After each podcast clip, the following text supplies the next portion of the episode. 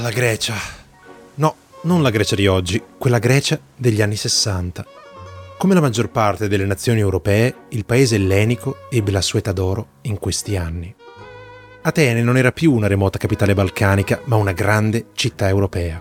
Non solo un membro delle Nazioni Unite, ma faceva parte della Nato, del Consiglio europeo e di lì a poco sarebbe anche entrata nella comunità economica europea.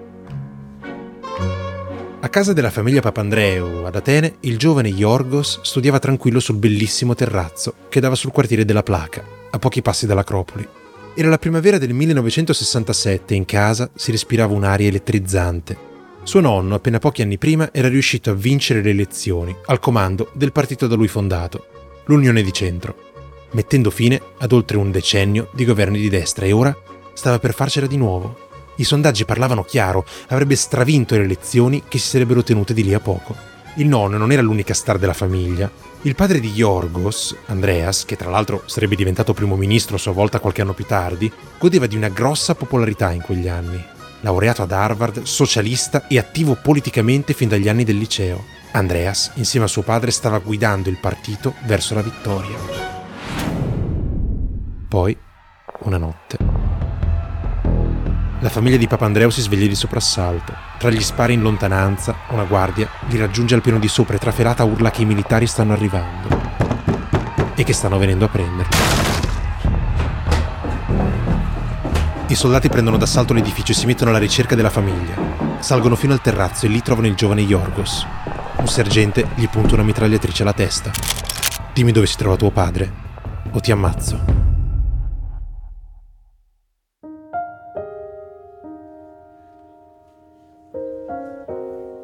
43 anni dopo, Bruxelles, aprile 2010. Il giovane Yorgos è ora primo ministro greco, come suo padre e suo nonno prima di lui. È seduto con gli altri primi ministri europei al tavolo delle negoziazioni. Nonostante i progetti e le riforme che il suo governo era stato incaricato di fare a seguito dello scoppio della crisi, i mercati nella Grecia non ci credevano più. Nei giorni precedenti lo spread sui titoli greci era salito alle stelle e il paese si trovava sull'orlo del default. Papandreou era andato a Bruxelles in missione a cercare di ottenere una risposta unita da parte degli europei. Una risposta che avrebbe calmato i mercati e che avrebbe dato il tempo alla Grecia di implementare le riforme necessarie. Tempo che non gli venne concesso. Nella stanza delle decisioni a Bruxelles le negoziazioni sono difficili e la tensione è alta. I progressi sono lenti, ma poi, quando mancano dieci minuti alle due, un primo ministro grida Dobbiamo finire in dieci minuti. Yorgos era confuso, si immaginava che sarebbero rimasti in quella stanza per settimane. Come si poteva decidere il futuro del suo paese in dieci minuti? Papandreou pretese più tempo.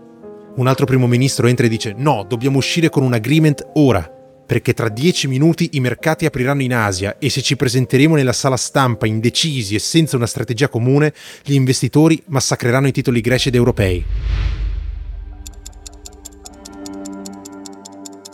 40 anni dopo, quella notte sulla terrazza, Yorgos si trovava con un'altra pistola puntata alla tempia. Non più le mitragliatrici di uno squadrone di militari, ma la bomba orologeria dei mercati. Bomba che disinnescheremo per qualche minuto per voi oggi per parlarvi della crisi greca. Un trionfo di corruzione, finanza e politica. Come direbbero nel Peloponneso. Opa!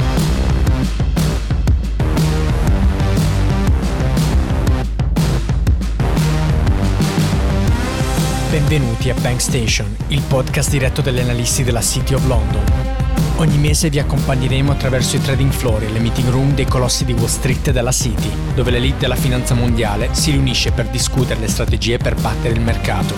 Vi trasporteremo attraverso ciò che sta accadendo nel mondo della finanza, passando per secoli di storia economica, raccontando e traducendo in chiaro per voi le news economico-finanziarie siamo Gianmarco Miani, Francesco Namari e Gaia Geraci. And the next stop is Bank Station.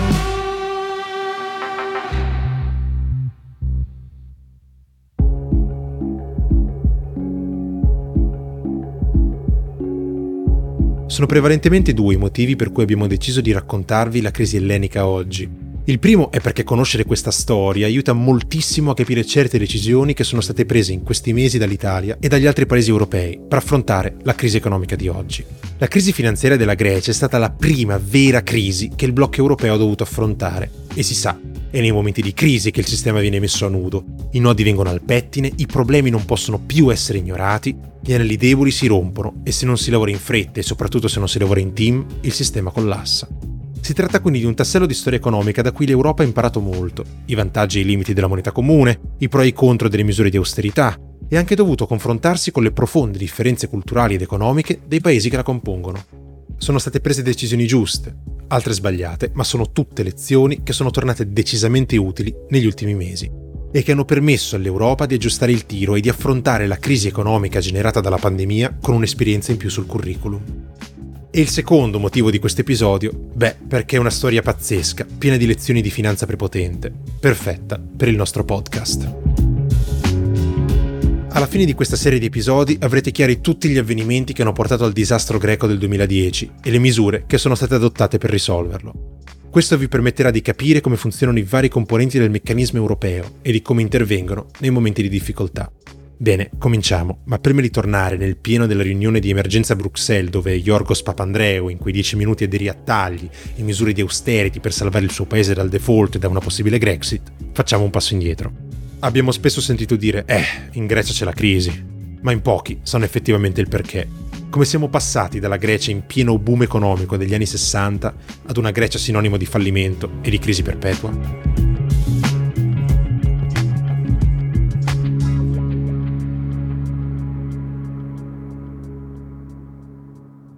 Per quanto sia stato complesso studiare la storia politica ed economica della Grecia, di sicuro non abbiamo fatto fatica a memorizzare i nomi dei leader politici. A parte qualche rara e breve eccezione, in Grecia per oltre mezzo secolo si sono alternati al potere solo due cognomi, Karamanlis e Papandreou. Non potete sbagliarvi. Konstantin Karamanlis è stato l'icona del centrodestra greco, il leader del partito Nea Democratia, Consideratelo come l'establishment, quelli che sono lì da sempre, talmente da sempre che il partito tuttora al governo del paese. I Papandreou invece sono gli outsiders, anzi, forse è meglio dire che erano gli outsiders, visto che pure loro per anni hanno governato la Grecia con il partito da loro fondato, il PASOK. Socialisti fino al midollo, arrivati lentamente al potere e non senza difficoltà, hanno governato sia il nonno, poi il padre Andreas e infine anche il figlio, Yorgos Papandreou appunto sono la famiglia che venne sommariamente portata in prigione dai militari all'inizio dell'episodio. È importante capire la loro identità e da dove nascono questi due partiti, visto che il PASOK e Nea Democratia si sono alternati al governo ripetutamente durante gli anni che hanno portato alla grossa, grassa crisi. Comunque, ora che i personaggi ci sono, cominciamo. Datemi una base ellenica, per favore. Come abbiamo detto nell'introduzione della storia, il paese ellenico ebbe la sua età d'oro negli anni 60. In quel periodo l'economia del paese crebbe ad una media dell'8% ogni anno, sovrapperformando tutte le altre grandi economie europee. L'inflazione e la disoccupazione erano bassi, gli investimenti crescevano e l'economia era in surplus. Insomma, la Grecia era un paese promettente dove fare business, con una politica monetaria credibile e un regime fiscale favorevole. Tuttavia, tutta questa serenità i greci non la davano per scontata. È perché prima degli anni 50, oltre alla devastazione portata dalla seconda guerra mondiale, la Grecia era stata scossa anche da una rovinosa guerra civile. La maggior parte dei greci la stabilità politica non se la ricordava nemmeno più. Si può azzardare a dire che fu la guerra fredda e l'influenza americana che portarono la stabilità politica all'inizio degli anni 50 nel paese. Nea Democratia allora era guidata da Papagos, un veterano della guerra mondiale. Il partito allora era supportato dagli americani con il ruolo di ripulire l'immagine della destra e di attrarre i voti del centro. Era importante per gli USA che un paese così vicino all'est Europa e con una posizione strategica nel Mediterraneo non cadesse nelle mani di partiti simpatizzanti del comunismo. Quindi potete solo immaginarvi la reazione degli Stati Uniti quando nel 1951, a causa del sistema elettorale proporzionale, Nea Democratia non riuscì a formare un governo stabile nonostante la maggioranza ottenuta alle elezioni e il governo venne formato invece da una coalizione liberale. Ai greci non conveniva per nulla rinunciare ad un buon rapporto con l'America. È perché l'economia greca era sì ripresa dopo il conflitto mondiale e la guerra civile, ma era ancora fortemente dipendente dagli aiuti economici americani. Quindi quando l'ambasciata USA mise pressione al paese per l'adozione di un sistema elettorale maggioritario, il governo greco non ci pensò due volte, adottò la nuova legge elettorale e diede le dimissioni. Così nel 1952 si tennero nuove elezioni. Nea Democratia vinse nuovamente e grazie al nuovo sistema si aggiudicò la schiacciante maggioranza dell'80% dei seggi in Parlamento. Questo evento fu chiave nella storia politica greca. Nea Democratia rimase al governo del paese per ben 11 anni e cambiarono solamente due primi ministri, il secondo dei quali fu proprio Karamanlis. Pensate, 11 anni, un solo partito al governo, un establishment a favore della monarchia e soprattutto filoamericano, nella lotta al comunismo in quegli anni nel pieno della guerra fredda. Durante quegli anni la Grecia raggiunse una stabilità e prosperità ineguagliata. Karamanlis sviluppò l'economia e cominciò la modernizzazione del paese mettendo le basi di un'industria moderna. Inoltre aumentò la credibilità della Grecia a livello internazionale. Dopo secoli la Grecia divenne nuovamente parte del processo di civilizzazione occidentale che gettò le basi per quella Grecia degli anni 60, in pieno boom economico.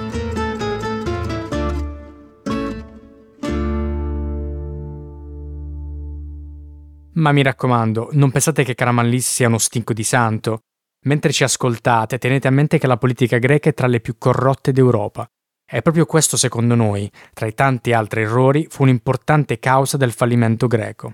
Quindi nessuno, ripeto, nessuno in questa storia è il buono. Il nepotismo e la corruzione erano pratiche comuni nel partito e nella Grecia di Karamanlis. E i Papandreou? Beh, come abbiamo detto nell'introduzione, riuscirono a mettere fine al decennio di governo di Karamanlis. Come? Il nonno di Yorgos, il primo della stirpe politica dei Papandreou, riuscì a racimolare consensi piazzandosi nel mezzo di questa guerra tra capitalismo e comunismo, dimostrando che in realtà proprio lì si trovava la maggior parte del popolo, stanco di sopravvivere in un paese in cui nepotismo e corruzione erano all'ordine del giorno. Papandreou fondò quindi una coalizione centrista, un partito che mirava a instaurare una vera e propria democrazia, ridimensionando il potere del re, relegandolo ad un ruolo meno interventista e più costituzionale. Inoltre, contro il volere americano, l'Unione di Centro di Papandreou intendeva anche ridurre gli investimenti nell'esercito e il suo potere politico, divenuto sempre più grande negli anni in cui la destra filoamericana era al potere. Papa Andreu vinse le elezioni nel 63. Come promesso, tagliò subito i fondi destinati alle forze armate, ma fece fatica a ridurre il potere del re e il suo ministro della difesa faticò ad apportare anche il minimo cambiamento all'esercito. Così Papa Andreu decise di prendere il toro per le corna, provando ad occuparsi della riforma dell'esercito personalmente. Licenziò il suo ministro della difesa e chiese al re di essere nominato lui stesso per quel ruolo. Il re Costantino, capo delle forze armate secondo la Costituzione in vigore, si oppose fermamente. Papa Andreu, frustrato, diede le dimissioni. Così, dopo poco più di un anno, la prima esperienza di governo dell'Unione di Centro di Papandreou terminò e il re lo sostituì con un governo di transizione. Tuttavia, questo fece guadagnare al re solo qualche mese, visto che ormai Papandreou aveva guadagnato talmente tanti consensi che avrebbe stravinto le elezioni che si sarebbero tenute due anni più tardi. Ma, come avete sentito all'inizio, le elezioni del 67 non arrivarono mai. Per evitare un ritorno al potere dei socialisti di Papandreou, i militari organizzarono un colpo di Stato, accolto di buon grado inizialmente sia dal re che dagli americani, che di certo non erano pronti a lasciare il paese in mano ai socialisti, dopo milioni di dollari di aiuti versati.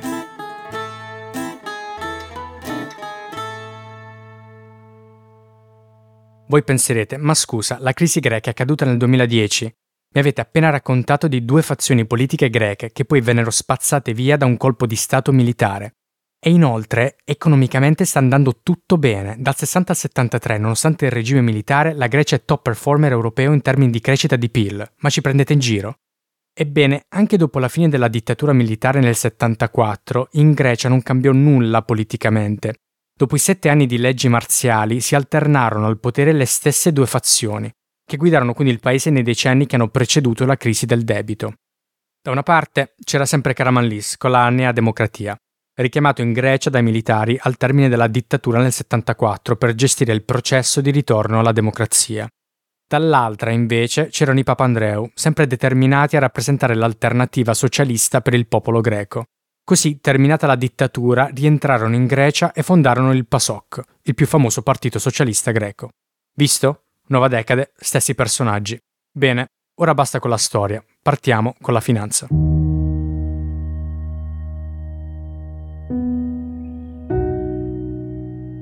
Pensate quanto sarebbe bello svegliarsi una mattina, andare in banca, prendere in prestito un milione di euro e non essere obbligati a restituirlo. Una volta finiti i soldi, potreste nuovamente tornare in banca, prendere altri soldi in prestito, con una parte pagare il primo milione, salutare cordialmente ed uscire con un altro paio di milioni in tasca. Ecco, questa Financial Fantasyland che vi abbiamo appena descritto non è una realtà del tutto astratta, per qualcuno è una realtà concreta e quel qualcuno è lo Stato.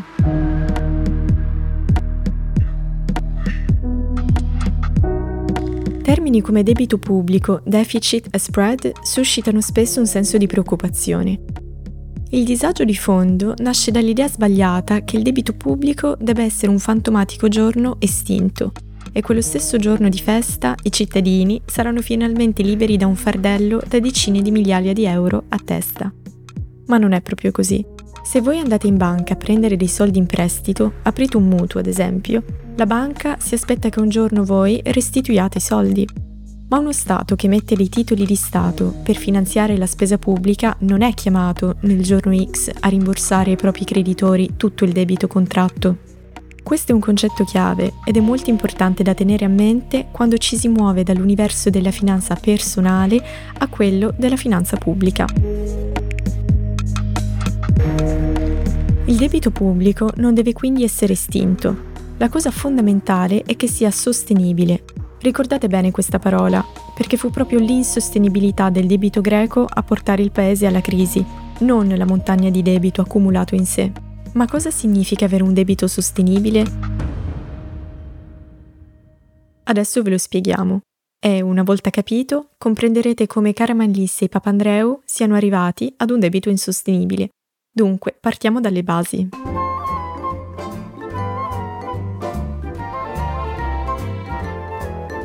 Qualcuno di voi ricorderà che in una famosa puntata di Griffin, Peter scopre che il proprio giardino, per qualche ragione storica, non era mai stato conquistato o colonizzato e che quindi non faceva parte degli Stati Uniti d'America. Peter decide così di fondare Pitoria, il suo stato indipendente. Bene, facciamo finta che tutto ciò sia verosimile e che sia capitato anche a voi non con un fazzoletto di terra come la famiglia Griffin, ma con un territorio più esteso, con milioni di cittadini. Decidete di approfittare della confusione generale e vi mettete a capo del governo.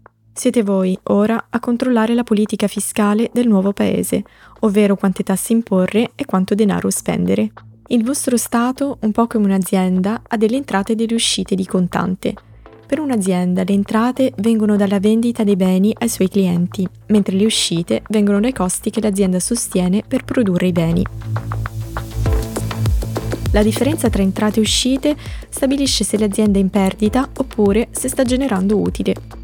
Nel vostro Stato, invece, come in qualunque altra nazione, le entrate vengono dalle tasse che raccogliete dai vostri cittadini, mentre le uscite sono la spesa pubblica ovvero il denaro speso per le pensioni, le scuole e così via. Se la differenza tra le tasse raccolte e la spesa pubblica è positiva, allora avremo un surplus, mentre se la spesa supera le tasse raccolte, allora lo Stato per quell'anno avrà registrato un deficit. Voi, avendo paura di non essere rieletti e volendo dimostrare di essere dei politici a cui stanno a cuore gli interessi dei cittadini, avete imposto tasse molto basse e messo in piedi un sistema pensionistico molto generoso.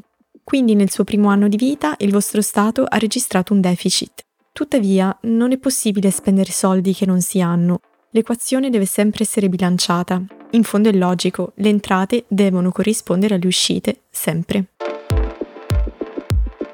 Se lo Stato si trova in deficit ha diverse opzioni. Alzare le tasse, ridurre la spesa, oppure deve prendere soldi in prestito per colmare il gap. Quindi finanziare la spesa pubblica di quell'anno aumentando il proprio debito. Non volendo scatenare l'ira dei vostri neoconcittadini, decidete di optare per la terza opzione.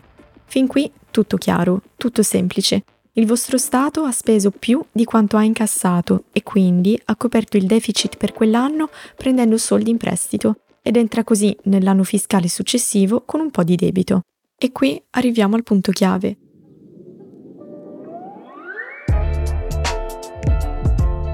Avendo ora del debito sul bilancio statale, abbiamo aggiunto un ulteriore elemento all'equazione entrate e uscite, ovvero il costo di questo debito, gli interessi. Per poter evitare un altro anno di deficit, le entrate dell'anno successivo ora non devono coprire solamente la spesa pubblica, ma anche gli interessi sul debito contratto che devono essere pagati quell'anno. Ed eccoci arrivati all'equazione finale, da una parte abbiamo le entrate, cioè le tasse, dall'altra le uscite, cioè la spesa pubblica e gli interessi sul debito. Se un anno le uscite superano le entrate, il debito è costretto ad aumentare per finanziare la spesa in eccesso. Come vedete, il deficit è il responsabile primario della crescita o decrescita del debito di una nazione e tenerlo sotto controllo è perciò fondamentale perché il debito rimanga sostenibile. E qui ritorniamo al punto iniziale, ovvero che la quantità del debito pubblico non è particolarmente importante, ma lo è molto di più la sua sostenibilità. Se il costo del debito è basso, infatti, non peserà molto sulle uscite dello Stato. Se il deficit ogni anno è moderato rispetto alla crescita e alla grandezza dell'economia del Paese, il debito non aumenterà fuori controllo. E cosa più importante, se il denaro preso in prestito viene usato per attività come educare i vostri cittadini in modo che un giorno fondino imprese e creino posti di lavoro, migliorare le infrastrutture come strade e porti per migliorare le attività commerciali, allora con più lavoro gli introiti dalle tasse aumenteranno. Tutto ciò aumenterà la probabilità in futuro di avere un'economia non più in deficit ma in surplus. Ed inoltre, se la vostra economia cresce, il vostro debito diventerà piano piano nel tempo sempre più piccolo, in proporzione al prodotto interno lordo del paese. Tutte queste caratteristiche fanno crescere negli investitori una forte fiducia nel vostro paese, visto che con un saggio utilizzo del debito le probabilità di essere pagati aumentano. E se gli investitori sono convinti che il vostro debito sia sostenibile, saranno anche disposti a prestarvi altro denaro. Non solo, se la fiducia nel paese è alta, saranno disposti a prestarvi denaro ad un costo basso, il che contribuirà ulteriormente a mantenere il deficit sotto controllo e quindi a mantenere la sostenibilità del debito. Quindi pensateci, fintanto che rimane sostenibile, un paese può avere un debito sul suo bilancio potenzialmente per sempre, prendendo in prestito nuovo denaro ogni anno per pagare il debito più vecchio e per finanziare il proprio deficit. Vedete quindi come la sostenibilità di un debito non dipende dal suo ammontare, ma dipende molto di più dalla grandezza del deficit, dall'uso che uno Stato fa del denaro preso in prestito e dalla fiducia degli investitori nel vostro paese. Ricapitolando, il deficit è responsabile della crescita o della contrazione del debito. L'uso che farete del denaro è cruciale per la grandezza del deficit e del debito negli anni successivi, mentre la fiducia è fondamentale per evitare che il costo del debito finisca fuori controllo. Per capire cosa è andato storto negli anni che hanno preceduto la crisi, bisogna quindi analizzare cosa è successo a queste due variabili, il deficit e la fiducia, in questo episodio ci concentreremo sul primo, del ruolo della fiducia parleremo nel prossimo episodio.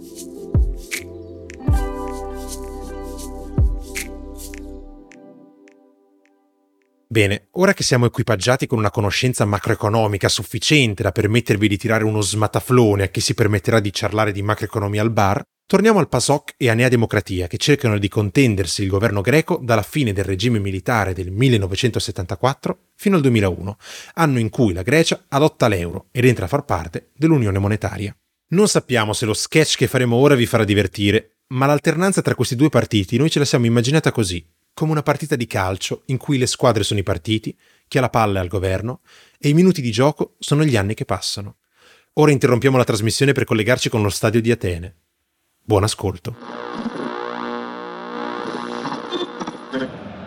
Ben ritrovati allo stadio Panathinaikos di Atene. Sono Francesco Namari e sono qui con Gianmarco Miani. Ci troviamo al minuto 1974 e siamo ad un punto di svolta nella partita che ormai da anni sta venendo disputata tra Karamanlis, leader della squadra Nea Democratia, e Andreas Papandreou, capitano della PASOK di Atene.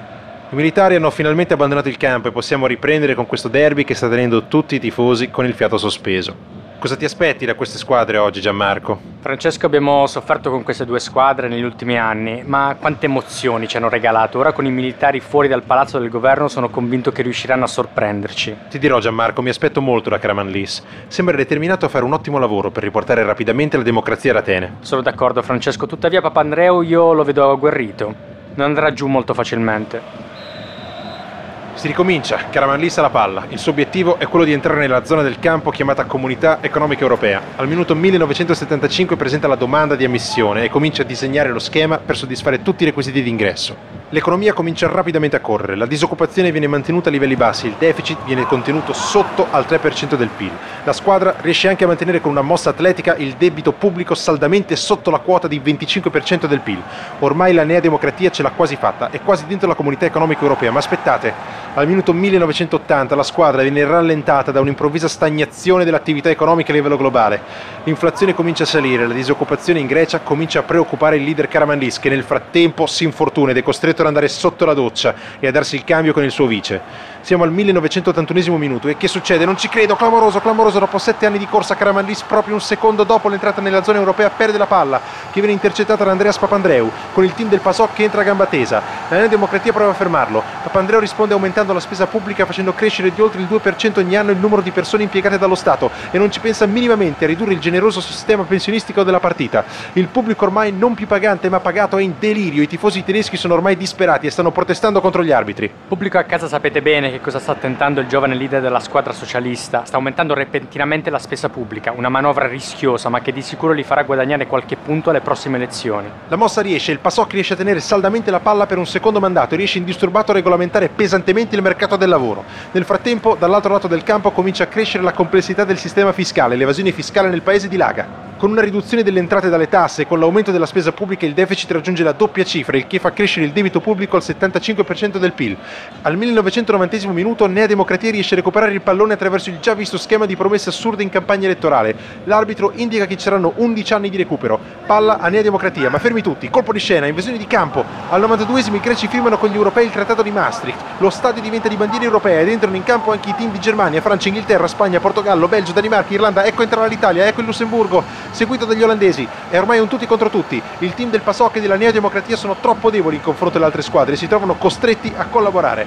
Ora il piano è uno solo, non rimanere indietro e cercare di vincere la Coppa delle Coppe, l'entrata del paese nell'Euro. Sì, Francesco, questo è fondamentale per le squadre elleniche. Abbandonare la dracma permetterebbe al paese di abbattere l'inflazione, di ripristinare la fiducia nel paese e di abbassare notevolmente il suo costo del debito ti dirò, la vedo difficile. Per ottenere la coppa servono requisiti che la squadra greca al momento se li sogna. Per vincere serve un debito del 60% del PIL, un'inflazione moderata e il deficit al 3% del PIL. Le spese pazze degli ultimi minuti e l'evasione fiscale hanno ridotto il campo di gioco greco un colabrodo. Deficit in doppia cifra, debito ormai intorno al 100% del PIL e dell'inflazione non ne parliamo neanche Francesco le squadre greche cominciano a fare un'inversione di marcia di tutte le politiche attuate fino ad ora e cominciano a lavorare insieme per aggiustare il paese. Il team greco tenta l'impossibile, lavorando in team riesce a contenere l'inflazione e a stabilizzare il debito, ma rimane comunque a un livello troppo alto e ormai è troppo tardi. Al 99 minuto tutte le altre squadre ce l'hanno fatta e scagliano fuori dallo stadio i marchi tedeschi, le lire, i franchi e le altre monete locali. Solo la Gran Bretagna al grido di God Save the Queen difende con le unghie e con i denti la sterlina. Mancano due minuti allo scadere, ma che succede a bordo campo? La squadra greca sta negoziando un currency swap con dei banker di Goldman Sachs e riescono con una manovra altamente discutibile a far scendere il loro debito dal 100% al 60% del PIL. Requisito raggiunto, incredibile, incredibile, mancano 10 secondi allo scadere, vittoria, la Grecia si sbarazza della dracma, allo scadere adotta l'euro a un secondo dalla fine. Ecco il fischio finale, il pubblico in delirio lo spread scende al minimo storico. Incredibile, che finale pazzesco Francesco, non avevo mai visto un finale così mozzafiato, mai avrei creduto che ce l'avrebbero fatta a raggiungere i requisiti per la moneta comune. Ma io ti dirò Gianmarco, l'intervento di Goldman Sachs mi ha fatto venire la pelle d'oca. Erano con il debito al 100% del PIL e con un solo currency swap sono riusciti ad escludere parte del debito dal numeratore della frazione. Sì, Francesco, sarà però interessante vedere come useranno questo loro vantaggio nel prossimo torneo. Un costo basso del debito portato dall'euro potrebbe dargli il tempo necessario per far ritornare il deficit in carreggiata. Con livello di corruzione altissimo e a forza di promettere posti di lavoro ad amici di amici, la macchina statale è diventata colossale. Sì, Gianmarco, non vorresti anche tu essere un pensionato greco ora? Guarda che sistema generoso che hanno messo in piedi in questi ultimi anni. Eh sì, sì, qui servono riforme importanti del sistema e la moneta comune gli ha dato il tempo necessario e il denaro a basso costo che gli serviva. Vedremo come sfrutteranno questo vantaggio nei prossimi anni. A te la linea, Francesco. E dallo stadio Panathinaikos di Atene è tutto. Linea alla redazione.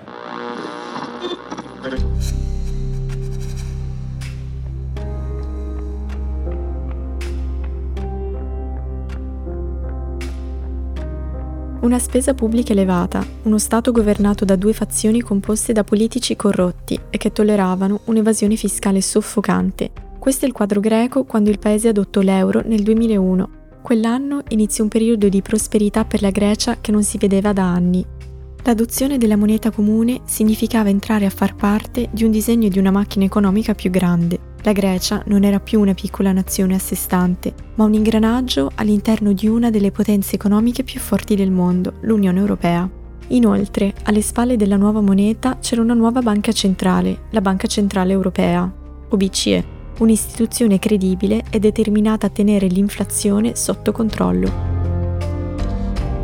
I benefici portati dalla moneta comune, come una bassa inflazione, una rinnovata fiducia nel paese da parte degli investitori e il conseguente abbassamento del costo del debito, hanno permesso alla penisola ellenica di prendere in prestito ancora più denaro. Ma invece di ridurre il deficit per contenere il debito pubblico, ci fu un'altra ondata di espansione fiscale e tra il 2001 e il 2007 la spesa pubblica greca crebbe ad un tasso medio del 4,7% annuo contro il 2% nel resto dell'Eurozona.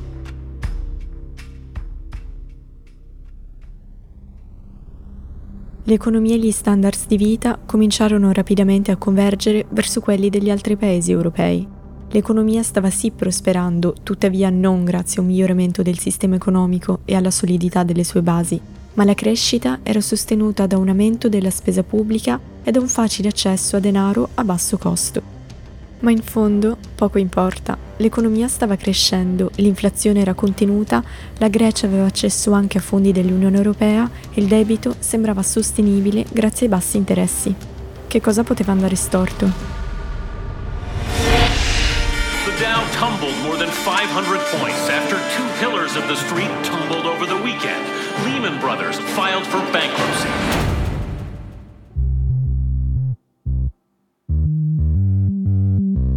Avete appena ascoltato un nuovo episodio di Bank Station. La storia della crisi greca non finisce qui. Ci vediamo tra due settimane. Stay tuned.